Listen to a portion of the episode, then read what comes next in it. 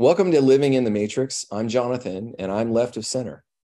And I'm Rich, and I tend to lean a little bit more to the right. But the bottom line is, is together we try to look for the balance of what it means to be human in today's world. All right, welcome everybody. Living in the Matrix. I'm Jonathan. This is my co-host Rich. Say hello, Rich. Hey everybody, great to be here. And my goodness, this is number three this week. So they say three's a charm, David. Let's go. It's going to be a good one. I guarantee you today is going to be a fantastic one. So today we have David Congdon, and David has written a uh, book on the four views of Christian universalism, which we love diving into the show because I think this is probably one of the, as I was saying to David earlier, hell is probably one of the most important subjects to deconstruct because when you do, it can radically change the way you look at Christianity and give it a life that you didn't realize was actually there. So, uh, welcome, David. It is a pleasure to have you. Thanks so much for having me. It's great to be here. Absolutely. So, let's dive in. And why don't you give our audience sort of a quick summary of your book encapsulated? Because there's sort of four parts. Help us understand it at a high level. Well, the book is a volume of multi it's a multi-view volume. So i'm not the only person who has a perspective in this book. There are three others who are also in the volume. Um, i am sort of the moderator of the conversation but i'm also a contributor to the four views. I have one of the four in the book. And you know the, the goal of the book is just to help people understand that universalism is not a single thing it's it's a it's a there's a range of views and ideas under the broad umbrella of Christian universalism. So the book, it, it, in that sense, is helping is trying to help people to complicate the conversation, to diversify how we talk about this this issue not to assume that if you have you know one knockdown argument against one position that that somehow eradicates the whole conversation you know that universalism is now out so um, the four views in the book, uh, briefly, just to, I'll just name them. There, one is on a early Christian or patristic universalism. So this is a universalism that you might find in early an earlier church. early church mm-hmm. period. Another one is an evangelical universalism, one that was more congenial to contemporary American evangelicals. Uh, another one is what we call a post Barthian universalism. So, for those who don't know who Karl Barth is, he's a prominent Swiss theologian in the 20th century. His view is important for that that chapter. And then there's my own view, which I'm broadly calling an existential universalism. It's certainly the most out there in terms of the, the conversation, but it's trying to show you can there, there's all types can be included in this conversation. Yeah. So just so I know, as we talk about that, do you buy in hook, line, and sinker on your view, or, or is it sort of what you're wrestling with? Um, I, I, mean, I'm hook, line, and sinker in the sense of if if we're going to have some ca- account of Christian theology, it, it had better be universalist. Um, but I think I'm open to articulating that in a variety of ways. I so don't. You're presenting as in an argument. It is an argument, right? Good. And I don't, I don't, um, it, you know, I think the spirit of the book is to say you don't have to accept my my my position to make to for me to view you as like in the right. It's just an idea uh, I'm proposing to maybe help to help people think about things a little more carefully and critically. Yeah, the, the reason well, why. yeah. yeah, the quick, quick, quick, the reason why I ask is I want to make sure I understand the position that you're holding right now because I hold my understanding of my faith very lightly. I can let go any part if I get introduced to new evidence that is all I just have one rule. It has to be consistent with love. That's it. And what I find is it that always places me in a wrestling and I want to know how hard you hold on to it cuz I love this conversation. Yeah. Cuz yeah. I want to I want to be totally open to new ideas here. So, yeah. I mean, I'm very open to new ideas. I don't hold my own position as being, you know, it has to be right. Exclusive. Um, my of own, course. You're wrestling own, with it. My yes. own views have changed radically over the years, right. you know, and I'm, it's an ongoing awesome. process. Yeah, absolutely. Cool. Yeah. Rich, you had a question? Yeah, the thing I was going to mention is, well, even David Artman in his book, um, Grace Saves All, I mean, even has um, an example of the early church fathers as a summary of ways, right? Here's scripture, there's tradition, there's the early church fathers, there's almost like God is a loving father, right? And so we've got this almost um, character um, defense that even C.S. Lewis would say, listen, if there's a passage in the Bible that differs with the character of God, I go with the character of God, et cetera, right? Um, the other thing I, I wanted to, I'm, I'm really excited about is, you know, well, I, I, want you to be aware that our audience primarily isn't really deeply theological. So, in your interview with your uh, podcast um, host, you talked about pro- there's not a process theology version of um, uh, of of universalism, if you would, and we none of our folks know what the dipolar kind of aspects of God are, nor um, would they know what DBH means by default, right? If you throw out, you know, um, you know, yeah, I told them Hart. okay, cool. Yeah, so um, um, realize that our audience is open. We've seen a lot of cool things, and our stuff has ranged from talking about theology and evangelicalism and universalism to ways to heal yourself through fasting and meditation and um, you know ice baths and and a lot of other kinds of constructs right so understand that uh, it's a pretty general audience, but um, I think that the, the general the, tem- the, the temper of, of, where we're going with this is going to be huge for people. Just to add another benefit, another thing, right? So um, that's all I wanted to throw out there. Thanks so much. Oh, that's great. I'm absolutely. You know what? That's a really good point, Rich. Is that we don't treat this like a podcast. In other words, where we're trying to communicate information to people, we treat it as a conversation because our mm-hmm. goal is to find people who are having fascinating conversations and have them with them. And and I think this this con- this idea has so much rich value, and I love talking about it because I think it's life giving. So I'll, ask this first because you have a unique story that I know. What is your background? Because you got to a point where you wrote this book, which is on the edges. How did you get there? Because I know you came from a pretty famous school. yeah. um, yes. So I I grew up deep in the heart of American evangelicalism. Um, uh, as I mentioned earlier, I mean, I am descended from the founder of Wheaton College. So Wheaton, wow. Wheaton College is deep in my in my my family, in my history. I grew up going to my grandparents' house down the road from where I, from where I grew up and on my grandparents' wall is a picture of Jonathan Blanchard, the founder of Wheaton College, and you know, and, and the picture of Wheaton in 1860, you know, the original building. And I'm a sixth generation Wheaton grad, so you know, my my my father is named Jonathan Blanchard Congdon, so it's all, you know, it's deep in there, right? So growing up, I heard about Wheaton all the time. I heard about the the origins of kind of contemporary evangelicalism constantly. My my whole family is a family of pastors and missionaries, you know, so. Um, and my grandfather was a professor of Bible and theology for 30 years. So it's uh, it's it's the world in which I was raised. It's the air that I was breathing from mm. from childhood.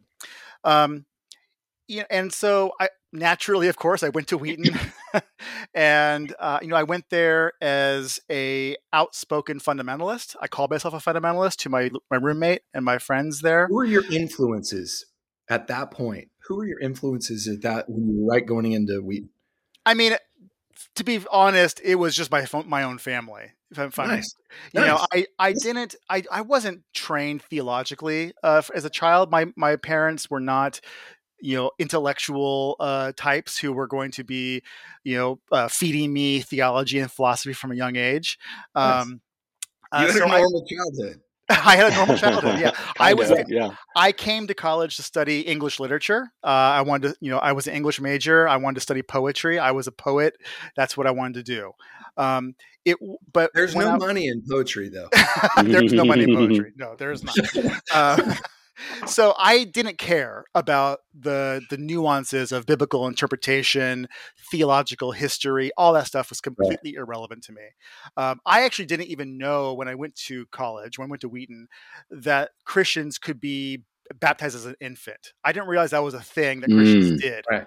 You know, to right. me, that was like something that you know those pagan Catholics did. You know, right? Like it was completely outside of my realm of experience. Um, so I was utterly ignorant of theological history, church history, knew none of it.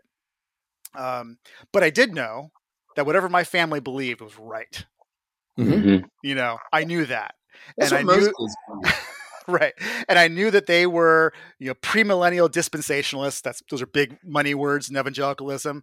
I didn't know the nuances of those words. I didn't know the details of those theories, but I knew that it was right because my grandfather believed it, my father believed it, my parents believed, you know, that that was the position. So I had to be right. And I, I remember very vividly um, the summer between my freshman and sophomore years in college, I, I picked up a copy of Mark Noll's book, The Scandal of the Evangelical Mind. If you don't know that Mm. book, it was a it was a very important landmark book in the 90s that came out.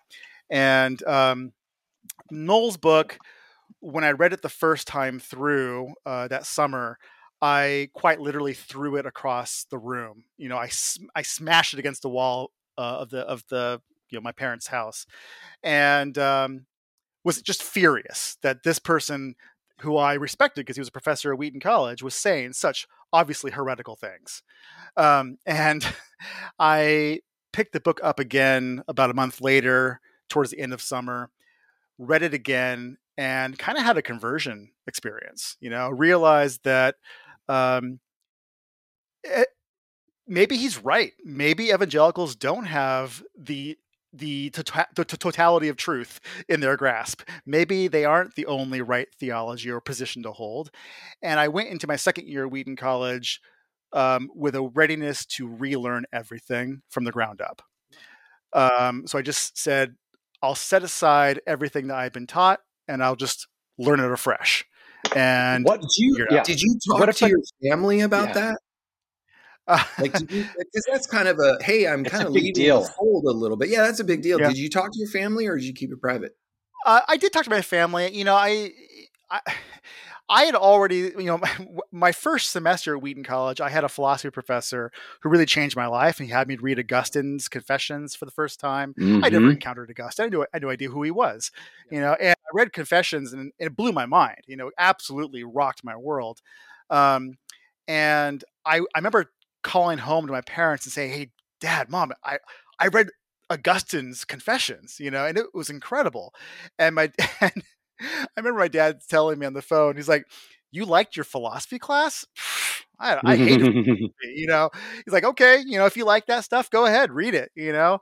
Um he didn't care you know and my parents didn't care they just they would encourage me to read whatever i found interesting. Um they had no they they couldn't comprehend why i found that interesting but they knew that if i was interested in it it was okay because they were very supportive parents they were always wanting me to to pursue whatever i was interested in at the moment and um, so they didn't care about whether or not I was toeing the the theological line of the family. That wasn't their concern. You felt the freedom to explore. absolutely. I had full That's freedom to awesome. Yeah, Yeah, yeah. that's Yeah. awesome. Quick question. Yeah, quick question regarding the the the confessions because it blew my mind.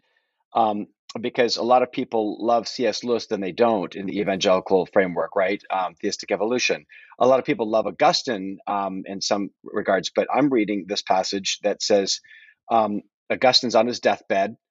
His mother um, says, "Don't baptize him because if he goes back to his lecherous ways after he gets baptized, what good is that going to do, right?" So pure baptism for remission of sins, and including him praying for his dead mother so that Satan wouldn't give guile him and Yes. take him off to, to his. And I'm like, whoa, we've got um, you know purgatory or um, salvation after you know or some kind of things happening here.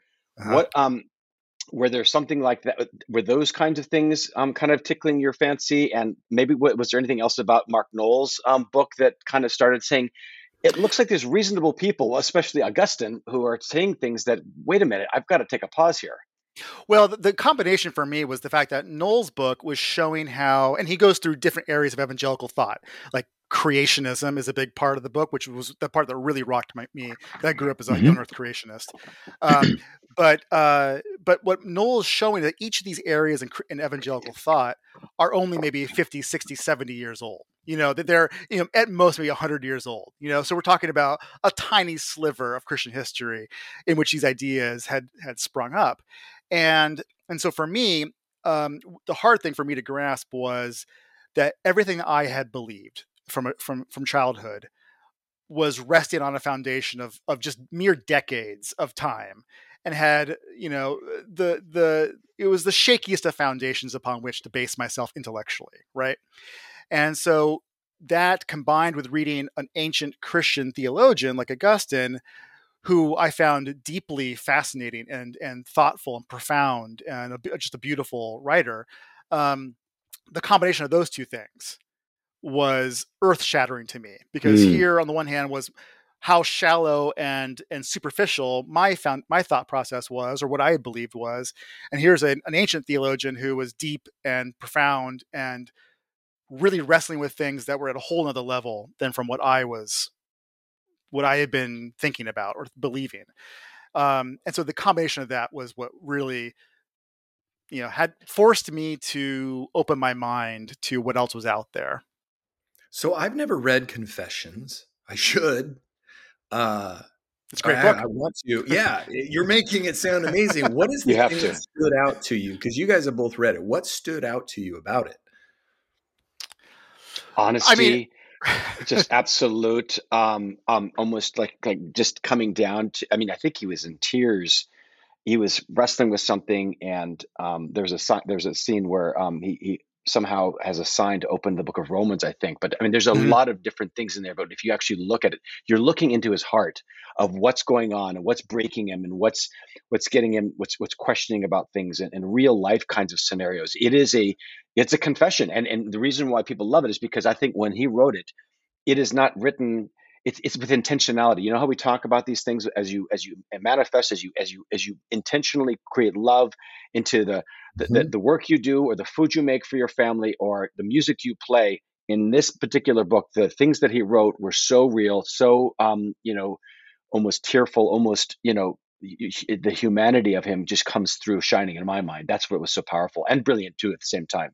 Um, go ahead, David. I mean, I, yeah, I agree with that. I mean, I think for me, um, I I wasn't. I was just basically blown out, blown away by reading a work of theology for the first time.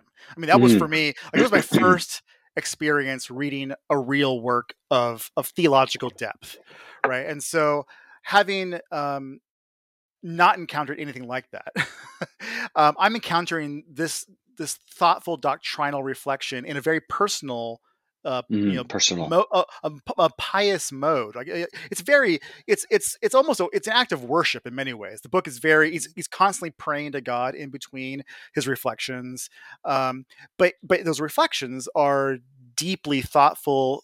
You know, issues of creation, issues of time and eternity, you know, issues of, of sin and, and salvation. You know, these, he's wrestling with these basic questions of theology. And I had never encountered, I never read anything wrestling with those kinds of doctrines before and and so for me it was just realizing oh like people have put serious thought into these ideas. You know this it, the question of uh, time and eternity for instance you know it, it, i had never i never read anything that was wrestling with that question before and i never thought about oh maybe my like superficial idea about eternity is not eh, there's there I, I could spend a lifetime unpacking just one chapter of that book and and and just coming to grips with that was a humbling experience. So what happened after that in terms of your growth? Yeah. where did that lead you? Well i mean it, it, pretty quickly as you can imagine it, it, led me to unravel some of my beliefs and i i went on a process of what uh, was the first to go um, probably my young Earth creationism. That's a pretty easy one to let go of, but that was the first thing that went. Yes, sir. And that was that was tough though because my dad was a very strong believer at that time. You know, I used to go to young Earth creation meetings in my in in the, in my hometown growing up as a kid. You know, so it was it was deep, right? That was that was deep in the water for me. Um, but uh, but that went that went pretty quickly because of Noll's book. Um, eh, I, I you know, I started dipping my toes into theology at that point. So I started taking classes, took a systematic theology class at Wheaton College uh, the next year. Um, and that was opening my eyes to a whole whole realm of work that I had never encountered before, including Karl Barth. Uh, we read Barth in that class and some other people. Um, but uh, I was also struck by these poets that I was reading. So I was still an English major, and I was still reading a lot of poetry. And I was taking a lot of courses from uh, Professor Roger Lundin, uh, who who uh, passed away uh, a while back, but he uh, he was my mentor, um, and he uh, was a, a beloved mentor of mine. I just really changed my life. Um, but he, what he did was he did theology in some ways through literature, you know, mm-hmm. and and, oh, wow. and exploring theological themes in, in through the books he was reading, and um, so I I wrote some papers uh, under his guidance and some other people's guidance. I did a uh, I did a paper on T.S. Eliot and theology and prophecy that was that really was important for me. I did a a, a piece on Czesław Miłosz, the Polish poet, looking at him and eschatology and Gnosticism. Um, and so like these all these I'm, I'm at that point I was just dabbling in ideas. I had no idea what was you know mm-hmm. I was out of my depth. Right, it was completely I I wasn't prepared to really deal with those topics, but I was excited by them. You know, I was thrilled to yeah. be reading these theological ideas. And so Professor Lundin recommended that I go to study at Princeton Seminary to, to do my MDiv there. His goal for me was I would do the MDiv, learn theolo- theology, then do a PhD in literature, and and and basically do what he was doing, but in, in my own way, um, kind of combining you know literature and theology. And I still there's a part of me that still wishes I had done that. Mm-hmm. Um, but when I was at Princeton, I sort of I, I fell in love with that topic and I realized that was really speaking to me in a way that literature wasn't at that time. And so I, I really want, wanted. To, quick question: did, didn't Andrew Rounich go to Princeton? Do you know Andrew Rounich? I think he did. I don't think you're. Do you know that name? Yeah. He's he's Probably, written a book on. He's, he's written like, a book on um on on universalism. It's a massive massive book yeah, and David Artman recommended him um, on our podcast after we chatted with David. So you're familiar with obviously David Artman. Um, yes, yes, yeah, yeah, yeah, very good. Sorry about that interjection, uh, but no, I was thinking the same. I was in the same universe there. David, did you want to be a writer or a teacher or an editor? What'd you want to do with that? Um, I mean, so from the age of eleven, I knew I wanted to get my PhD and be a professor of some kind. Oh, that was good. nice. that, that, was my life goal from the age of eleven. I, I that Did was you see yourself in Wheaton? Um, I mean, I think growing up, you probably do. I did, you know, just because that was a, my my family school. But you know, by the, by the time I left Wheaton, I I no longer I, I no longer felt at home there. Um, yeah, know, that's, I, that was the question I was going to ask you. Yeah. Did this feel like curiosity or a deconstruction? Oh, deconstruction for sure. Really? Ab- yeah. Absolutely. Oh, yes. Now, yeah. Being I, in your family lineage, how did you feel suddenly being that far away from where your family believed? Well, I mean, I. I'm also that's uh, where the journey leads you in the yeah. middle of nowhere. You know, I, don't know anybody in this room. I have a combative personality at times when it comes to intellectual ideas. I mean, especially at that time, I did. Um, and I remember writing a letter to all of my aunt and uncles. Are you uh, kidding? Oh, announce wow. announcing kind of my distancing from them. Um, and that was a big deal. I mean, well, so my my my father was one of twelve. Uh, there was you know, so it's a big mm-hmm. family, you know, and and so I wrote this letter to all of them saying, you know, I'm not on board, basically. And uh, what was the response? um, a couple of them were like, you know, great, do your thing. Other people were like, I'm very sad to hear that, you know, uh, yeah. you know, it's kind of typical thing. But you know, it was it, that was that was okay. I mean, I think at that time, you know, at that time it was still early stages, you know, so it was like, oh, you know, he's just you know different a little bit. Um, I remember when I was uh, graduating from Wheaton College, my first cousin was also there. He he and I were same year at Wheaton. Um, he's Doug and I'm David, so we were next to each other in line in the graduation line. Uh, and I remember, you know, uh, talking with my, uh, you know, we were talking with our our our grandparent, our grandparents afterwards, and um, I at that point had already gotten uh, my letter to go to Princeton Seminary. My cousin was going to go to Dallas Seminary, Dallas Electrical Seminary, two polar opposite schools. Biggest um, differences, um, yeah. Yeah, uh, my grandfather went to went to Dallas. Many of my uncles went to Dallas. Dallas is sort of a family school for us in a, in a, in a different sense. And so I remember um, my grandmother coming up to me afterward, you know, at some point after my after graduation, and saying, you know, there's still time to go to Dallas.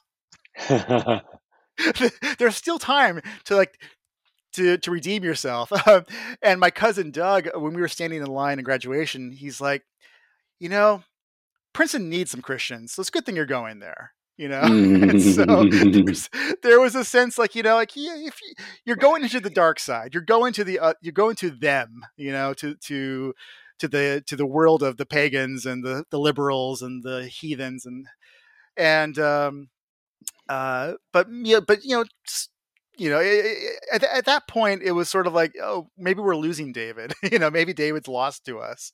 Um, and uh, at that point, I was I was fine with that. I I knew that I needed to you know venture out into a new world of of thought. Uh, I couldn't stay you know wrapped up in just what I'd always always heard and what I'd always believed. Um, and I was ready to do just to blow open the doors and just you know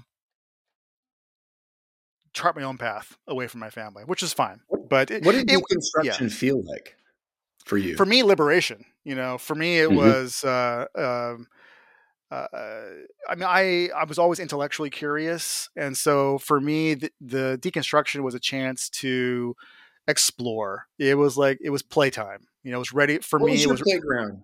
Like, did you go all the way and say anything in the world, or was it sort of still within the frame of Christianity? Because I never lost any disconnect to Jesus ever. Um, that's I learned yeah. so much from Buddhism and Hinduism and and Zoroaster, all of them I've learned from. What was your frame? At that time, I was still operating within the realm of Christianity, certainly, um, and uh, and I think even at that stage, still a fairly narrow conversation. It's, it hadn't blown that far open yet, but I was open to it. I was ready for it. You know, I was I was prepared to go wherever it led me. Um, but but I do so. But here's the but the thing is, like I was the one of the first things I was ready to to go over on to change my mind on was on universalism, uh, because mm. I so when I started at Princeton Seminary uh, in 2005, um, that fall um, I, I, began a blog, or that year I began a blog um, called The Fire and the Rose, which I did for a number of years, and one of the first things I did my first semester at Princeton Seminary was start a blog series called "Why I Am Why I Am a Universalist." And how long ago was this? So this is 2005 and 2006. So it was it was a long blog series. You know, it went, kind of went yeah. on and on. It was like it was essentially a systematic theology that I was writing um, in the form of a of a conversation about universalism. Um, but in the mode of me kind of announcing to the world I'm a universalist, all right. And so kind of the mm-hmm. next step, the next stage of my theological journey was just me saying, "Here's where I am the- theologically. I'm definitely no longer with with my evangelical family in where I was." And um, was that hard got, for you to kind of make that intellectual? I was just going to say this because you talked about this new playground, David. People go through deconstruction and get devastated, suicidal, depressed. There's um, we had a guest on who was a Mormon um, mm. who went theist and then full blown um, nihilistic, um, and now she's kind of trying to settle on a positive side of atheism, where she's offering spiritual advice. A, a lot of people uh, you can hear post Christian. I mean, you're talking about a playground and and, and casting aside the, the weights that have left you be, being free as a, as almost oh my god let's go baby as opposed yep. to oh, mama help me i'm i'm i'm despondent uh, need of therapy et cetera et cetera yeah. help us understand that transition I, yeah I never from the Wheaton family, brother. Come on. uh, yes, it's true. I I I, I think I'm lucky. I'm lucky because I one grew up with a very healthy family life with parents yeah. who were very supportive of me. I, I, I didn't have any of the toxic baggage with of feeling like I was you know a worthless person if i did you know or you know being That's made it. to feel like i was a terrible person that needed religion needed this specific form of christianity in order to be loved by god did i never had any of that right that wow. was never part of my world you nice. know so even though i i called myself a fundamentalist i didn't have the the stereotypical fundamentalist experience with religion and with Christianity. Um, for me, uh, it was always an intellectual experience, an intellectual uh, journey of curiosity. When I was eight or nine years old, I used to take copious sermon notes on my on my church flyer bulletin because I wanted to, and, I, and then I would talk to the pastor afterwards and like grill him on on his Love sermon uh, to understand. You know, what, what, exactly did you mean by this passage here? Are you sure that's the right interpretation of that verse? You know, I would I was doing that from an early age, and so. Um, it was uh, it got to one point where my parents actually forced me to go to the children's school or children's church so that I wouldn't uh, you know pester the pastor with questions and write t- and ask them too many questions afterwards about the sermon. Um, but it was uh, that was just my personality. So for me, um, theology and doctrine wasn't something about my worth as a person. My my worth wasn't It's at huge. stake. You know, Nice. rather you have an amazing amount of freedom. It's awesome. Yeah. Absolute Yeah. total total freedom uh, with supportive parents uh, and and so for me deconstruction was like oh I, I guess i'm just going to discover new things in the world yay you know, this is great you know there awesome. was there was none of the the psychological damage uh, that i had to work through Are you familiar with R.C. Sproul? Oh sure yeah yeah So yes I don't know if you knew there was a huge debate. I mean, R.C. Sproul and John Piper were good friends, but the sad tr- truth of the matter is, is as a Paedo Baptist, he wouldn't have ever been allowed to take communion at Bethlehem Baptist. And so there are there is that side of things, and um, I I get the feeling that your family is the kind of people who would look at that and say, "My God, aren't they not brothers in Christ?" Um, Well- and here, or would they actually put? The, no, no, no, uh, put no. that My, my my parents certainly would be. Yes, they would not understand why that was such a big deal. That being Oh, said, okay. though, Got it. the extended family absolutely would. And, that- and my grandfather and my and my father were would come to near blows over creationism issues. Uh, you Mm, know, and there was a lot of animosity there uh, among you know, family members. Lots of fighting over these issues between my uncles, my uncles who were pastors or missionaries and were really deeply invested in the theological rightness of their beliefs. They definitely had a lot going on in terms of you know fighting with other people about these issues. My grandfather was a very cantankerous, argumentative person, and would you know when my when my aunt and uncle, uh, so his daughter and her husband, when they left to join the Roman Catholic Church, that happened when I was in high school. My grandfather Scandal. wrote my grandfather wrote his daughter a letter saying, "You're on the road to hell," you know, Hmm, and Mhm. you know and Yeah. that was that was just what you did and so i i never understood that way of thinking uh, or at least that that w- attitude of holding their doctrines um, i remember when i went to wheaton my my the aunt and uncle who were who were catholic uh, lived nearby and i would go visit them because i i, I told them I, I i support you and i i am you know um, i think it's important that we embrace a wide spectrum of beliefs and ideas and i even if i am not i don't subscribe to catholicism i respect your beliefs you know? And so we we uh, i still i'm still friends with them and they're i'm closest with them in my family. Um, and so it's um I, you know so yes i think it's i was sort of at a unique place within my larger family landscape i had a really unique experience and i'm grateful that my parents weren't invested in these issues because it might have changed my, my trajectory No, that's solid.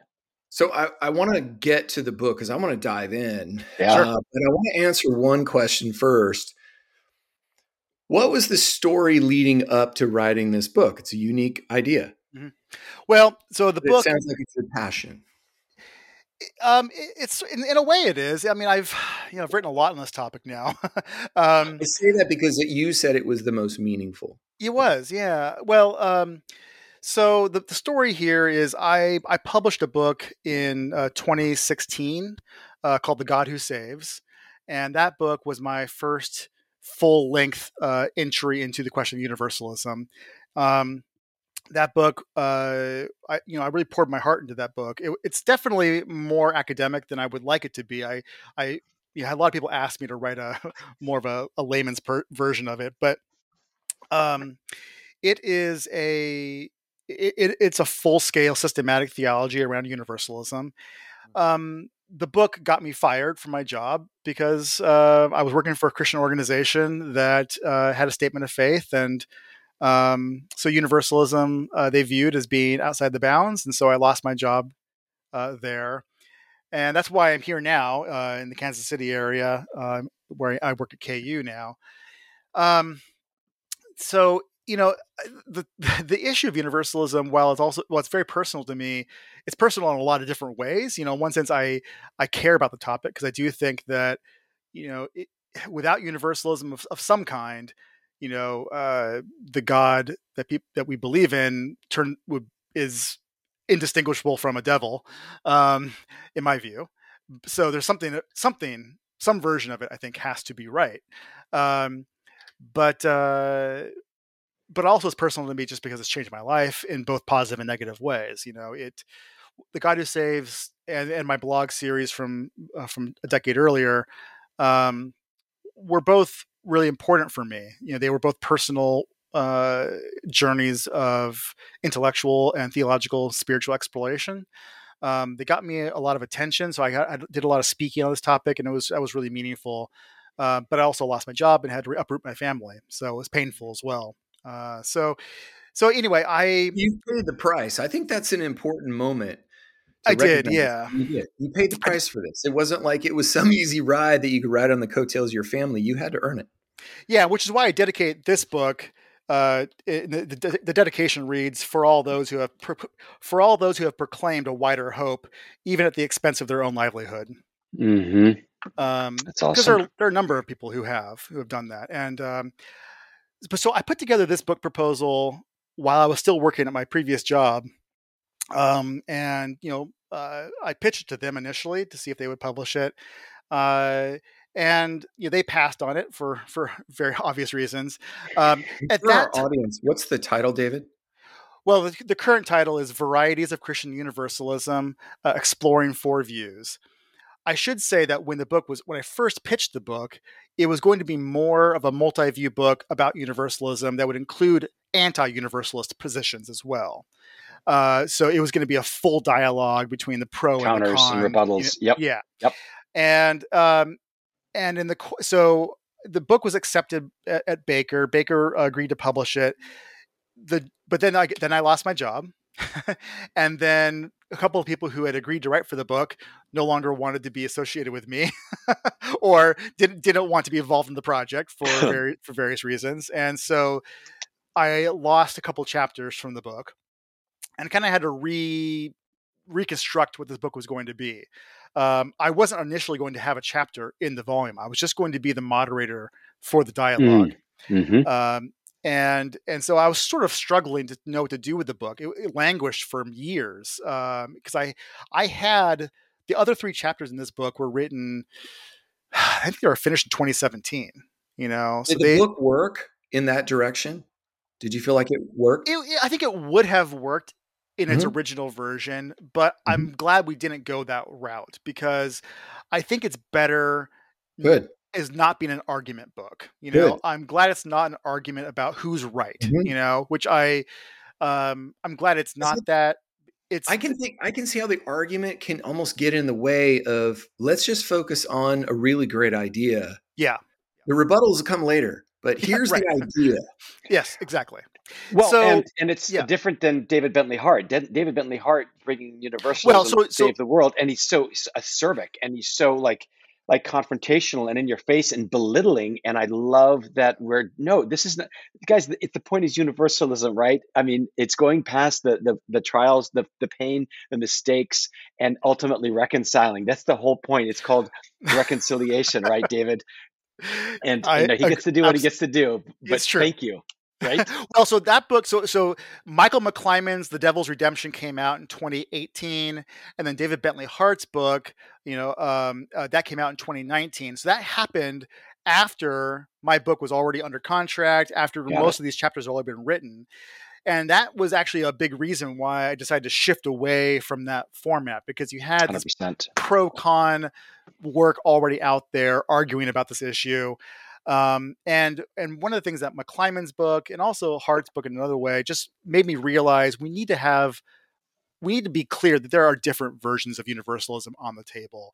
You know, Hart is I I, I love Hart's book, but it's also being Hart he kind of bulldozes you and this, this, is the only way to think right this is the yeah. only position to have yeah. and I, I, don't think that's the case i don't think that's the only position to have i think that in many respects i quite agree with hart um, but there are plenty of other ways to think about this issue plenty of other theological approaches to this topic that we should also listen to and so that's the spirit in which I, I tried to kind of re refashion this volume and make it work. So, um, Robin Parry, who's in the volume, um, uh, convinced me to write a chapter as well that would represent the view that I had written about in The God Who Saves. How'd you Um, feel about that? I you know I appreciated it, and I think it was a, it was a good exercise for me because my own theology had shifted a bit since the God Who Saves. That was you know since then and now it's eight years, and my theology has undergone some some changes. So uh, the chapter in here is I think an improvement in some ways on my on my book, um, and uh, it was a good it was a good experience to to work through those ideas another time. Um, so I appreciated that from from Robin. Awesome. Um, yeah, so Okay, that's kind so- of where yeah. Let's dive Let's- into your existential um, aspect of it, sh- shall we? And Yeah, if you want to start highlight some of the others, yeah. And then we'll we'll touch on each one, but give us yours because yours sounds the most unique. it's the most unique, yeah. And you know, I'm, I'm sure somebody like Hart or somebody would just say, you know, he's not part of the conversation, which is which is fine. The floor is yours. There's no uh, rebuttal. Yeah, there's you know- no rebuttal right now. my so uh, just a little bit more about my bio to understand this chapter and my where I'm coming from because um, in in between my blog series and this book, I I did a whole I did years and years of, of scholarship and publication on an existential theologian named Rob, uh, Rudolf Bultmann. So Mhm. Rudolf Bultmann is a German theologian, New Testament exegete, very you know very famous back in the 50s and 60s. Um, and uh, I, I've I've devoted years of my life to understanding his work, and I one of the things that always troubled me about Bultmann, and I uh, is that he's not he's not a universalist. Um, Mhm. He doesn't think that there's a way to reconcile universalism with the existential claim of the gospel. Um, for him, to be existential means we have to respect the the each person's individual existence in the way in which we respond and and follow Christ, you know, and there are people who are not going to respond, not going to follow Christ, and and therefore there's no way to reconcile existentialism or an existential Christianity and universalism. Universalism speaks in these totalities, these grand totalizing visions, right? And that's kind of antithetical to an existential approach to faith. So what I set out to do in both my previous book and then in this chapter more specifically is to set out a, an attempt to reconcile a universal salvation with a deep understanding and respect for the fact that faith is a personal and individual experience. and we can't lose sight of that. Um, and the way I I brought those together was by using Dietrich Bonhoeffer's idea of unconscious Christianity. So Bonhoeffer, the the martyr who was killed in the Nazi prison, um, he uh, one of his you know, lesser known ideas that he develops early in his life, but then comes back to in his later prison writings, is this idea of an unconscious Christianity, a Christianity uh, of what, what of Matthew twenty five, a Christianity of that uh, this kind of the faith of the child. He he often talks about the the the the, the infant who's baptized as having this kind of this true direct faith in God Mhm. that the faith of the adult doesn't quite have. They when Mhm. when you get to the adult stage, you have this more kind of reflective faith that sort of grasps a hold of of of God and, and spirituality and tries to make it something for themselves. Whereas the, the child, the infant, the, the the one who's not reflective is just purely in the grip of a reality outside of themselves. So, Right. si- let me stop you real quick because science has a really good explanation of how that's possible. Because until you're about nine, you have no prefrontal cortex. A child, like my grandson lives with me right now, and I get to watch him. A child literally is just a feeling object. So it gets the experience, but has no capacity to judge it. Judge. Yep. And exactly, and to come online means you can now parse it and organize it and separate it. But that's the uniqueness of the naivete is you're Right. just pure experience. That's Pure great. awareness. Yeah. Yep. Yeah. No, I Pure think that's spot on. That's really helpful. Yeah. Um, so I, I I took that idea from Bonhoeffer and just ran with it and said, what if what if we think about faith in this level, this in this way? Um, what does that do to the question of salvation? Um, and you know, Bonhoeffer has a line. He has this one line in one of his prison writings where he says, "Unconscious Christianity: colon you know, uh, maybe this is where we can go to for universalism, you know, or apokatastasis mm. is the word he uses. Mm-hmm. And uh, and so he just has this throwaway line, and I sort of develop an entire work around that one line in Bonhoeffer, and so what I'm trying to flesh out, and I don't think my approach is the only way to do this. There's other ways I think you could develop this idea is to say, what if saving faith is found primarily in this unconscious experience of being taken out of ourselves, moved outside of ourselves, maybe uh, encountering a reality, uh, something be outside of our ego that, that draws us out of our of our egocentricity and moves us out towards others. Yeah, now that's that's a broad kind of uh, generalized description of it.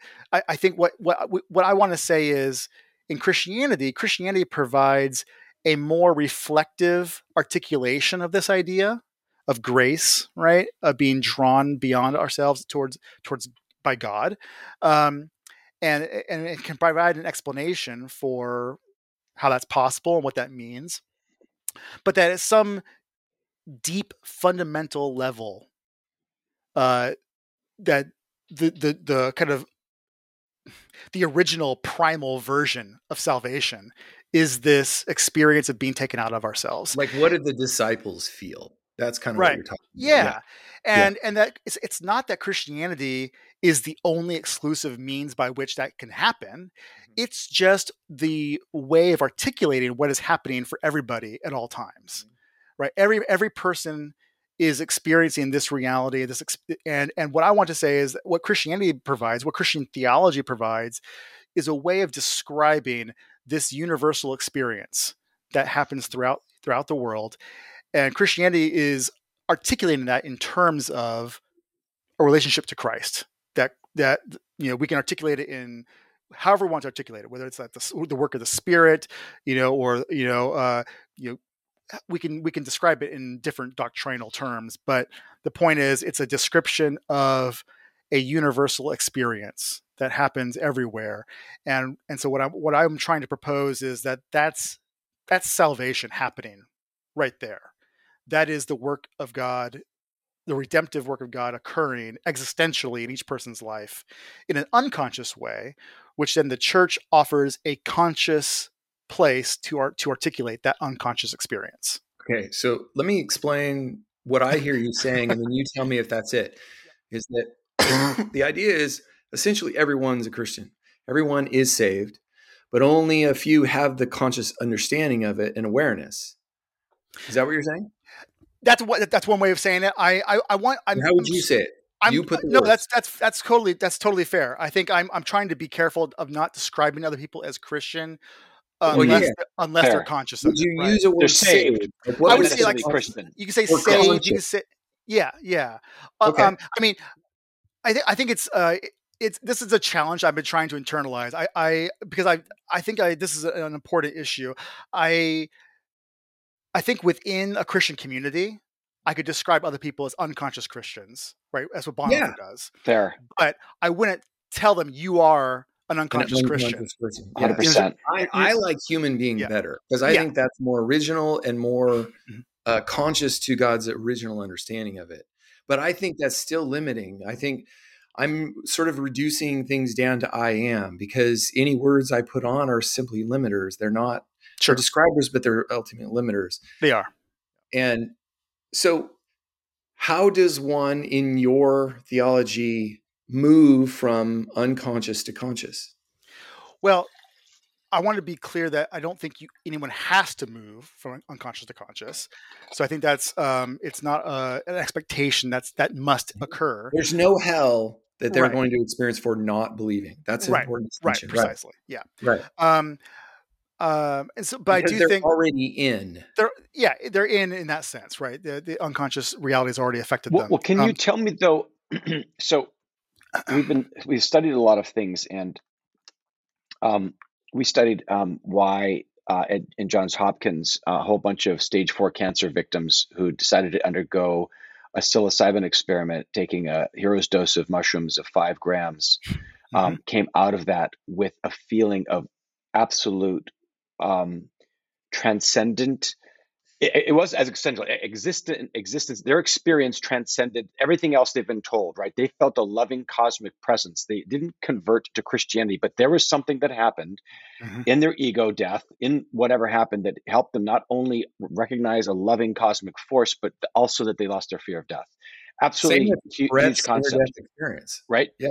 Um, and, and so but that that took something. It took a catalyst right? People meditate. Um, we've got the early um, mystics you know yes. uh, norwich um, you've got the mm-hmm. contemplatives mm-hmm. all these people have, have have had some kinds of experience with the living god that that nobody can take away from them and on their deathbeds or whatever that's there that became I, I would still consider that a cosmic kind of thing how do you actually tell uh, how do you um, identify these group of people as having this unconscious Christianity without having that revelatory moment that actually helped them get there. I don't know. You see, I'm, uh, you understand what I'm well, trying to get at? Yeah, yeah, yeah. I see where you're getting. At. I think those are all cases of what I would call some sort of consciousness, conscious, yes. religious, conscious, conscious transcendence. Yes. Um, I so I think those are all those are all transitional stages where they've gone from the unconscious to the conscious. Um, I I, I think that's that part of what I, I think the church ought to be and what it, what it's largely not, but what it ought to be is a place that helps people make that transition from the unconscious to the conscious. Uh, it, it, illuminates for people the mm-hmm. you know gives people a language and a vocabulary for the experiences they're already having, but don't have the lens to see right? The unconscious is the, is, is the is the splinter in the mind's eye. Morpheus is telling Neo something is driving him mad. It's unconscious. He doesn't know what it is. Yeah, and that's when he breaks through and has that conscious existential experience of holy shit, I'm in the real world now. So that's it. Something has been driving him unconsciously. Um, yes. and yes. I think that that's where we have this idea, even in Romans 2, where you can even say, hey, boys and girls, the poor people who are dying um, after getting slaughtered, who've never heard the the voice of the word of God, they're mm-hmm. going to be okay because God has written on their hearts this almost yeah. natural kind of conscience, right? And yeah, so yeah, I love where you're going with this. Okay, yeah, good, I mean, good. That's exactly what I'm, I'm, I'm, Yeah, and I think you know this is um, uh, certainly many people have commented about this reality. That even very conservative evangelicals are quite ready to articulate. You know the the the kind of traces of transcendence that are all all like woven into mm-hmm. e- everywhere. I think the difference between my position and their position is that I'm ready to say that those people are already encountering salvifically the actual God, right? That that it's not as if those are just moments that you can then use to apologetically get them into a belief in a doctrine and go to church and then and then they're saved right? you tithe make sure and, you tithe. Exactly right. So I, I, think that's how th- those those traces of transcendence typically are used apologetically as arguments to get people I, to, to then go to church subscribe to their doctrine and then and then they can have the fullness of it right well that's what and, paul in romans is saying that they're they're guilty because creation's already expressed his his goodness right, right? That, that that that is their prerogative is to now go yes. and be better you you've been given this right you, yeah, you've been yeah, shown yeah. evidence of of what's going on right yeah Right. So here's David. Here's the argument question. I, I don't want to push too hard, but I think this is a simple one to go after. What is what is uh, what does the world do with Hitler in your theology? Mm. Um, I is he in? Well, yes, he is. Of course, yeah, absolutely. No, I mean, so it yeah. is fully inclusive. It's fully inclusive. No, no, no, right. no, no one, no one's out. No, no, no. Um, right. But uh, I, I, you know, I do talk about this a little bit in the end of my chapter in the book because um, I do think that it, one of the it's it's too it's very common and of course you've already encountered this because you're asking me this question but it's very common for people to try to have the slam dunk against universalism by using you know you know moments of real tragedy real evil in the world as say look you know this is why this can't be true. Um, and i think my my my my problem with that that approach, that whole line of questioning, is just that uh, it assumes that when um, the bad things in the world um, that that our understanding of God is to be the one who's going to deal with them. That the, that the point of a God, the point of believing in God, is to have this cosmic judge to then ultimately basically bless me who is of course in the right and destroy them who of course are in the wrong right? Now it's easy to use somebody like hitler and say well he's obviously he's the one in the wrong right? But it, it, it's um, i think well, he's simply an object lesson to say is there an exception? Because it's because right. if you ha- hitler's the tip of the spear you know you right it is. hitler any one of those guys it's like this is is this the exception? Is there an exception? And i think because that's the wrestling of the mind is universalism really all in? And that's what we wrestled with david and that's kind of what in your version in your view yeah. it is completely all in. Yes. yeah it is. They're all in. Um, but i also i think that the problems in the world that are very real um, that uh, we need to take responsibility for them. I mean, I think we as humans uh, need well, to. That's the adult approach. Yes, that's right. Yeah, um, and and not simply punt to God as the one mm-hmm. who's going to uh, assign all the bad stuff over here and and give us the good stuff here. Because you know, and I think that's where we, you know, most of humanity just hasn't yet matured to a point of understanding that, uh, that God isn't there to basically play referee for um, you know that that's that's a that's a a misuse i think abuse of god. Well uh, you can make a really good argument that god has been trying to tell us from the beginning of scriptures all scriptures grow the fuck up. You know, it's like come on that's the point is to grow yeah. up into love like it's not rocket science. It's not bad for you. It's good for your health mentally as well. Hey, like it, there's grace, people. Like yeah. I'm not going to hurt you. I'm not going to kill you. I'm not yeah. going to punish you. You're going to punish yourself. So stop doing that and grow up into love and realize, oh, you actually have value. That's the thing is universalism leads to a theology of love because it says we hey we're all in this together there is no heaven and hell there's just all of us together figure it out yeah absolutely that's yeah. right so 100 that's okay right. so give us the next point of view uh, okay. do you feel like you've closed like you've given a good view um, I think that's that's a that's a I think a good summary good. of my position. I mean, we can. There's certainly more to unpack if we wanted to, but let, let me go on what to some other, other ones. Yeah, so Robin Parry. um, I, maybe I should pair Robin Parry with the ancient uh, Christian uh, position. So part of what Morwenna Ludlow is doing in her chapter on on patristic or early Christian universalism is to to highlight what makes them unique. Uh, the patristic one and the evangelical ones are are similar in a number of respects. They they both accept that there is a punishment after death. There is a realm, mm-hmm. a hell, a hell-like state, a, a, realm of purgation that happens beyond death. Um, the, the the big difference, I think, was well, a couple differences, but one di- one big difference between the patristic one and the evangelical one is just the conception of salvation itself. Um, the the early Christians had a view of salvation more like uh, a medical healing process. You know, it was also they used healing metaphors and they used education metaphors. So it was like a it was a pedagogical hell or a, a, medical hell, hospital hell. So hell was a a place to maybe purge you of the of the the the bacteria that accumulated on your soul throughout the life. Antiseptic, right? if you would. Antiseptic, yeah. precisely, yes.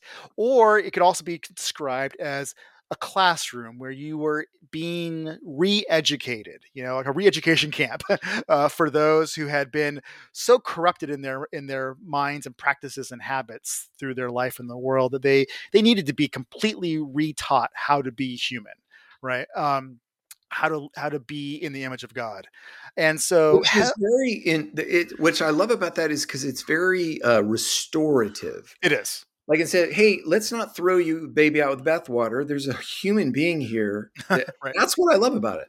Yes, I don't think for some it's painful enough though. It seems like it's healing. the, the is what I want to talk about. The pruning. That's yes. what Barclay well, Barclay uses. You know. Yeah. Well, uh, Ludlow's chapter does. She she gets into the painful parts too. I mean, it was okay. certainly for Gregory of Nyssa and Origen and others. Uh, there was no shortage of pain uh, okay. in the afterlife. there was there was definitely. Um, uh, sometimes they almost dwell a lot. They kind of uh, they they kind of you know go at length about how painful it's going to be. Um, so they don't they don't have any shortage of that, but uh, but they do. It is all oriented toward a final redemption, a final healing and restoration. Or in the case of Gregory of Nyssa, though, it goes on and on forever. It never ends. It's a it's so for him, it's not necessarily painful, but it is an ongoing process in which you will never arrive. So oh, for, for Nyssa, it was not an ultimate reconciliation. It was well, there, there was an EC, ECT of sorts. It's hard to describe. So, I mean, it is a re- ultimate reconciliation, but the process of being purged or or at least conformed to Christ is a never-ending process. It's an eternal journey. So his his word for that is epektasis. Uh, it's this ongoing uh, process that that will never be completed. It, it's an eternal journey. Um, hmm. We are always going deeper and deeper and deeper into God. Uh, for for Gregory of Nyssa. Okay. Um, so the other ones were a little had a little more of a, a static conclusion, or at least a finality to it. But Nyssa is a bit more open ended. Um, so that's more of the ancient version of universalism. There's also other features of that, like the redemption of Satan, for instance, those kinds of ideas. Oh, that's right. Yeah, of course. Right. right. You know, the angels, all, the, all the fallen the, angels. It's, a, it's a cosmic vision, right? It's yeah. it's the the whole heavenly hosts and the infernal demonic forces. All of it is included, right? It's all part of that. It's not mm-hmm. just human centric. Um, for the evangelical one, though, it is more human focused. It's more about us, about people, and it's less about that argument. Who made or the Parry, which, Parry did Robin, that view. Per- yeah, Robin, Robin, Robin Parry. The, yeah, Robin yeah. Parry. Yeah. Now he he's not the originator of this idea. Uh, sure. He's simply he put it together. He's put it he together. Made... But um, and and what's great about his chapter in this volume is that he goes through the the history of evangelical universalism and really unpacks the various people who have espoused some version of this. And, and so it's an old view. It goes back hundreds of years. Um, but before George MacDonald, did it go back before? Before um, that, yes. Yeah. Yep. Yeah. Yeah. Back into the 1700s, even. Yeah. Okay. back a ways. Very cool. Um, but I think one of the distinguishing features of it is that there is kind of a, a very clear heaven and hell. Um, and those who go and, and in order to be saved you do have to have a kind of a personal decision of faith so it's a very evangelical view about faith as this personal commitment to christ that's the saving you know the saving moment um, and the the difference uh, here is so so for the for those who go to hell, uh, hell is a place that will that is designed to lead people to make their decision of faith for Christ. And it's like Earth. yeah, in some way, right? Fair enough. Very fair. uh, and uh, at some point, everyone will. That's the idea for right. for Parry's vision. Um, so there's less of this kind of purgative, ongoing journey of of mm-hmm. uh, educa- education and and healing. It's more of this decision based focus on salvation. So, would you say that it's one of the things that I loved about um, David Artman's um, is he gets the Calvinistic and Arminian on both sides. So, grace is for all on the Arminian, and grace saves completely right on the Calvinist side, and he says there's the there's both. So would you say that there is still is that more of like a free will kind of thing, or do you think that God is still actually the uncaused cause, the actual him? He's doing the drawing to them ultimately in, in that regard. Yeah, for the evangelical position, I think it's sort of similar to Artman's. Um, it is okay. trying to rec- reconcile a bit of the Calvinist and a little bit of the Arminian. Um, yes. I mean, I think Robin Parry's evangelical approach probably falls more on the Arminian side on the issue of what is salvation, right? It's not a divine decision of election, right? It's it's a personal decision of faith. Um, that being said, you know he is trying to show how elements of both Calvinism and Arminianism can be held together, um, and that there's a way of kind of surpassing that divide. Mm. Yeah, that that's not so much in this chapter, but I think Thomas Talbott in his book is an example of that. If you might know his work, um, uh, and so yeah, I think every knee shall bow, right? Yeah, I think he talks. Yeah, I think he um, quotes the one day every tongue will confess your God, one day every um, knee will bow, right? Yeah, right, right, and not enforced obedience, but an actual acquiescence and actual "my Lord, my God" kind of thing, which is which is a great visual, right? Of course. Yes, David, was there a fourth? There's a fourth. So the fourth one is what's called a Barthian or post-Barthian universalism. Uh, this is an attempt. I'm interested to, in this one because Yeah. I, I love Barth. Barth's great. Uh, I think what you know what's interesting about Barth is that he he's a reformed or or broadly Calvinist you know theologian working in that re- tradition, um, and what he does in the 1930s and 40s is to rethink election, divine election, or predestination. Um, he comes to a very strong critique of Calvin on this point and the Calvinist tradition, um, and and whereas the Calvinist tradition said that God elects individuals, you know, Mhm. individuals for salvation, others for condemnation. Yep. Barth says election is first and foremost and really only about Jesus Christ. Jesus is the one who is the God who elects because he's God, but he's also the one who is elected as human. And so what Barth does is say election is really all about Jesus. And only secondarily, it's all also about all humanity because all humanity is included in the humanity of Mhm. Jesus. His humanity is our humanity, and therefore his election is our election. Right? In other words, So- it's a one for all. It's a scapegoat. It's the one for all. It's a "Here, universe. if you yeah. need the universal scapegoat. Here it is. I don't need to do it anymore. Is that what you're saying? In some ways, I mean that's a you know Rene Girard way of describing it. Yes, uh, Yeah. the scapegoat Okay. theory idea. But yes, I mean for for him, yes. So he's the the way that Barth puts it is Christ is the judge judged in our place. Mhm. So uh, the divine judge is also the one who is judged as human, and he's done that for all on behalf of all. Um, David, so were you yeah. part of any of the emerging church conversation or follow any of that? I yes, I was. I was. Uh, I was actually part of an emerging church when I was at? Princeton. Yeah, Oh. yeah. Wow. Oh, which one? Well, it, it, at that time, it's no longer around, but it was called the Well. Uh, Yeah, it was. I know the well. Yeah, Yeah, I, yeah. wa- I was on the board of Emergent Village. That's why. I asked, because that was sort of the beginning of deconstruction and challenging a lot of these ideas, at least for me. It was when it became kind of bigger news. And the emergent church, I think, gave people permission to deconstruct. You know, the conversations were these pods of people just saying, Well, I'm gay. So can I get into heaven? You know, things like Right. that. Like very real conversations about what does it mean to be a human being and how does God fit into that? And I think it would and that's when the wrapper came off for me Mhm. and kind of really wrestling with the idea of it. Um, when you said it started around 2005, because mine started around 2008.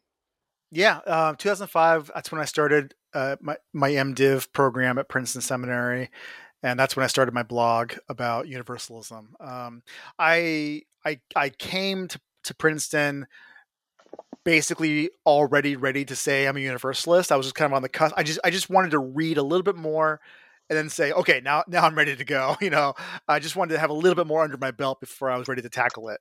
Um, At that point, did what did you feel like you had the argument made in your head, or you had the belief in your head? Which, because for me, it was what I Mhm. realized is is that I believed it when I thought I had it, and then I realized, oh God, I didn't know anything. And then you I learn think- more, and then you realize that's what David Artman. David Artman put it all together for me. Did you Yeah. have that at that time? I I had the belief. Um, I didn't quite have the argument, and that's mainly because I hadn't read much theology at all Mm. before Okay, I got before, before I got Totally to fair. Princeton. So I didn't. I, I wasn't ready to do it. But you know, one of the things that I when I read David Bentley Hart's book, for instance, he, Hart talks about in the very beginning of his book. He talks about how um, he never really he never really uh, was intellectually ever comfortable with the idea of hell, you know, from a child from his childhood, right? And I really resonated with that. I I never I was never a hard line believer in in the traditional heaven hell doctrine uh, growing up. I it was um so, like, so for for me you know, uh, you know, becoming a, a, an explicit, outspoken universalist was not that much of a step for me. The belief was already there. I think it had been there for a long time. I just didn't have the freedom to say and articulate it, you know, until until I was sort of really and fully and truly outside the realm of evangelicalism. You know, I was at Princeton Seminary where I could say whatever I wanted now. You know, yeah. Yeah. Um, Did you like one, the freedom? What, what was that? Did you like the freedom there? Oh, I loved the freedom there. It was great. You know, uh, it was it was very uh, it was it was such a liberating experience for me to be surrounded by people who um, didn't care what my you know where my theo- my theology was going because they were already there themselves or were doing some other thing you know it was i i could really develop myself without feeling constrained or pressured to go a certain way well, I like that, and the polemics are kind of out the door. It's actually a, an open co-creation of ideas and mm-hmm. an alignment of things, and the stuff that doesn't really make a lot of sense, you just kind of leave it by the side instead of decimate somebody, right? I, I do believe that God bless David Artman. Um, he still likes to do. He asks us these questions. We, we were on his blog, and he's like, "Okay, do you affirm this? Okay, good. Jonathan and Rich, do, do you check, check, check. We right? answered and, and 20 cool. questions. It was awesome. Yeah, it, it was a 20 questions thing. And I think that's going to be helpful. There's going to be people mm-hmm. on the apologist side that are going to need to have, you know, the what do you call it, uh, the case for Christ kind of guy, Lee Strobel. Yes. You oh, know, yeah. I had those to have, grown up. yeah, you're going to have to have that kind for certain, and then you're going to have to have this general kind of, hey, let's talk about the character of God and what what, what the plan is, and like how we actually come together in this idea, right? And it's like the, the, and that that's where I think the most healthy kind of conversations come into play. And then you start to build and you start to get differing angles. And here's the early church fathers, and here's this kind of really philosophical, um, strong you know foundation for it and over here by the way there's some pretty good scripture for it too right um, in, in terms of, of, of where this is going so um, anyway yeah this is this has been awesome david when did you realize you could say it with comfort well universalism yeah. i mean it really we're wasn't all to, we're all going to heaven we're all going to be in the same place i i wasn't comfortable saying it I wasn't comfortable saying it until I got to Princeton. Oh, no. Um, okay. okay. I think I just needed to be um, out of Wheaton and also away from my family context. You know, it was uh, it, I, I I could be anonymous there for a bit. You know, and I think that really allowed me to uh, speak freely for once. I think that was really what was the, the difference for me. And you got your uh, MDiv or your or your? I did my uh, I did my MDiv and then I did my PhD there as well. Got it. So I oh, stayed wow. on. Um, that wasn't the plan initially, but uh, you know, pretty quickly I learned that that's this is what I wanted to do with my life. And uh, Bruce McCormack was uh, was who I went there to study with. Uh, I had uh, heard of him when I was at Wheaton. He came to Wheaton when I was there to do, to speak for the theology conference at Wheaton College, and my professors at Wheaton said you should go study with him. Uh, so, um, so I made that decision really without investigating it further. I was like, okay, if that's what they said to do, I'll, I'll do it. I, I, I hadn't read any of his works, you know, before I went to before I went to Princeton. I just knew that uh, he was the person to study with, and you know, I made the right choice. He was a great advisor, great professor. Um, really, awesome. uh, taught he he gave me freedom to develop my theology uh, and but also to do it in a in a rigorous way you know he he forced me to be careful and, and, and rigorous in my thought process speaking of rigorous in thought process um, your book would you say that it's easier to read than David Bentley Hart's stuff and maybe even Karl Barth's uh, epistle to the, uh, what is it? He did a commentary on the Romans, didn't he? Um, you know, he did. L- right. Let us let our audience know if it's pretty um, uh, approachable and, and kind of winsome, or is it is, is it a little bit heady and and have a there, caveat to that? So this, yeah, so the book is um, there are elements of it that are a little bit heady, but overall, it's written in a winsome and, and accessible way. Um, I've Great. tried to make it as uh, you know, it's probably at a, it's an undergraduate level, you know. Um, for you know maybe at a maybe a slightly advanced undergraduate level, but not too advanced. Um, but certainly that doesn't require you to have a degree in theology to. David, awesome. let me ask you, let me ask a different way because the content of the book is really perspectives. Why should someone Sally living in Cleveland, why should she care about this idea? Because you spent a long time writing this book. Why do you think it was valuable for someone like her?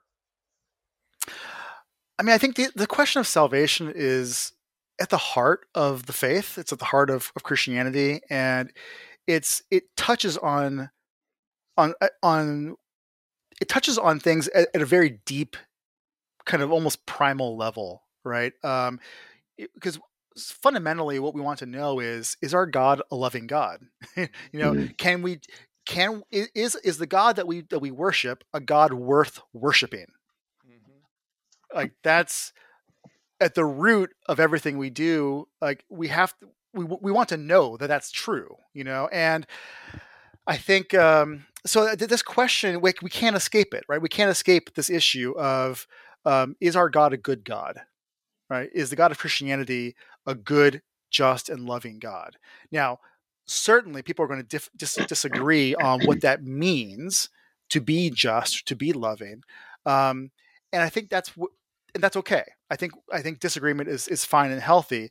Um, I think the the reason why this book is help, hopefully helpful is to show that there's there's a lot of people who I know who are asking like I really want to know that my you know that my uh, you know Buddhist neighbor is going to be you know with god for eternity or i really want to know that that my that my brother-in-law who left faith and is now atheist is is going to be you know held by god for all for eternity in god's love right like i want to know that you know i want to i want hmm. I, and and they want to know they want to say it they want to believe it but they don't know that they can they don't know how you know and i think this book is offering people a, a vision for christianity that shows you yes this is possible there are Christianity is is a vast and multiple and and complex and beautiful family of ideas and beliefs. You know, there's not just one Christianity that you that you either if you have it or you don't, right? Um, Christianity is a huge family of ideas, and we and there's a there's a place within it for somebody to say everyone is saved, everyone is is held in God's grace, and and you don't have to wrestle with this tension of like trying to trying to square a circle. Um, mm. these things can be held together and and here's here are a few different ways that it can be. So uh, uh final question and rich i'll let you ask one more. Um, how did it change your life to to step into that freedom and then write a book about it which is kind of like saying okay here's a bullhorn of what I believe, but it's a very powerful message. How did it change your life? Um, well, losing my job was was a, a negative way that changed my life. Um, I mean, on the whole, you though, you could have fit in that culture for a long for a long time? Sorry. Uh, oh, could I fit? Uh, that's a good question. I don't know if I could have. I, I couldn't. I had to. Yeah. I had to step out. Yeah. Yeah, I I'm I'm glad not to be there, and I'm glad to be where I am. I mean, it, yeah. it was the right thing for me. Um, it was just a very painful, painful. Yeah, and it was painful. Yeah, yeah, yeah. yeah. Sometimes it's yeah, it's hard. yeah, it's it's part of that's part of the growth process. Um, you went through the pain, and yes. what did you get out of it? Well, um, what I got out of it was a, was a sense of solidarity with those who have also lost their jobs and lost their positions for, for, for their convictions. You know, I, I had known, I mean, Peter Enns was somebody who I had known when I was at Princeton. He had lost his job at Westminster Seminary Westminster. while I was, yep. while I was at Princeton. Um, and he used to come up to Princeton a lot and we would talk sometimes. And, um, so when that happened, and then I I've had other friends of mine who were who lost their jobs. My, the philosophy professor introduced me to Augustine, who I told you about. He lost his job at Wheaton College for becoming Catholic when he was when I was there as a student. Um, so there have been a number of people in my life who had been forced out of their positions and and and kind of exiled from the communities in which they were establishing themselves, and um, and that experience losing my job was certainly uh, a life changing moment for me in terms of of coming to grips with that and realizing um, what all that involved. Um, but uh, but I, I, mean I don't want to dwell on that too much. I mean I think the, the, the universalism is by and large a very positive thing for me. It's not all about my my experience, but it's really more about um, No, but I meant what is um, it? I think what I'm asking yeah. is you went through the pain of yeah. declaring I am a universalist. What was the value of holding on to that experience? Of of holding on to a universal faith that says, yeah. "Hey, we're all of the same cloth here." Um, I think training and empathy. I think uh, training a, eh, a, a vision to see others as as already saved, as already in God's grace. Um, learning not to see the world in terms of an us and them dichotomy, as between between you know the rejected and, and the and the redeemed. Um, I think that's part of the pernicious legacy of the doctrine of hell has been to cultivate uh, a vision of the world in which there's them and then there's us uh, and and that line of divide is between the good and the evil, between the lost and the and the saved, you know, and and and that vision of the world is it can be so toxic, it can be so damaging, and and it has tendrils that go out into all kinds of other areas in ethics and polit- politics and all the rest. And what I think universalism has done for me and for and for others, and what it still does is to to to cultivate an alternative way of being in the world um, to train me into seeing everyone as as connected to each other and to God. Mm-hmm. Love it. All right, I got an easy one. Uh, was C.S. Lewis a leaky universalist? uh, sure. I think you know. So Lewis was a very important part of my life as well. I should say. I mean, I I I wor- worked at the C.S. Lewis archives at Wheaton College my entire time I was there. I was actually the awesome. I was the student editor for the C.S. Lewis journal that they produced called Seven at the at the Marion Wade Center. Um, I was deeply involved in. I, I went on a on a Lewis, C.S. Lewis trip to Oxford as part of the Wheaton College uh, as a student there. So I spent a summer in Oxford and went to the kilns and went to. Did you like his theology or or, or uh, writings? I, I mean, at that point, it was more his writings, his fiction, especially you know, Till We Have Faces, yeah. and you know yeah. those, those, those works. Um, but the Great Divorce was was a, a, oh my God, that's a, one of my favorites. It's a beautiful book, and it was a pivotal moment for me. Um, to to read that work and really really ponder it, and it did lead me to read uh, George MacDonald, who I read yep. also, and a mentor of C.S. Uh, yes, C.S. Lewis. And uh, I loved Jonathan. his work. You know, read fantasies and other other works, and so um, Lewis was important for me, absolutely. And I, I I do think he's much closer to a universalist than the evangelicals want him to be. A hundred percent. And when I when when you first said the fire and the rose as your blog, I'm thinking the child and the egg. Um, right. I'm just thinking, okay, is this the um, Inklings? You know, are we talking Tolkien and and uh, Lewis? It, it, it's a line from, C, from T.S. Eliot's Four Quartets, actually. Okay, there you go. It is. It, it's one. definitely in the same vicinity, though. It's in the same realm for sure. I love it. Well, that's I, I, I can't wait to um I can't wait to um, dive into the book. I can't wait to hear more and chat more about you. Um, I, I think that we're hearing from um, David Artman that he's really trying to get uh, an actual kind of a conference together. Um, you know, that's going to get a, a, meeting of the minds together. There's nothing like, uh, you know, Big Tent Christianity that we would have seen with Brian McLaren days and what do you call it, the Wild Goose? You know, yes, yeah, sure, to, Wild Goose. Yeah, but maybe a smaller, like a microcosm of of some of those bigger things. But it would be a great thing to get a little bit more visibility and some great speakers and um, some some some people attending. You know, it seems like something could be, be on the horizon. You could bring a lot of people to it. David, thank you very much for joining us. This has been an absolutely wonderful conversation. Oh, thank yeah. you so much for having me. It's wonderful. Thank you. Absolutely. All right, everybody. Thank you for joining us. This is, again, every week is just so much fun. This is going to be an incredible, this is our third this week, and it's been absolutely incredible. Hope you enjoy them. Please comment, review, let us know, send us email, and uh, let us know what you'd like us to talk about. Or if you have a guest you'd recommend, please send them. They're so much fun when you do that. Uh, so, have an awesome week weekend, everybody. It's Friday here, and uh, much love, everybody.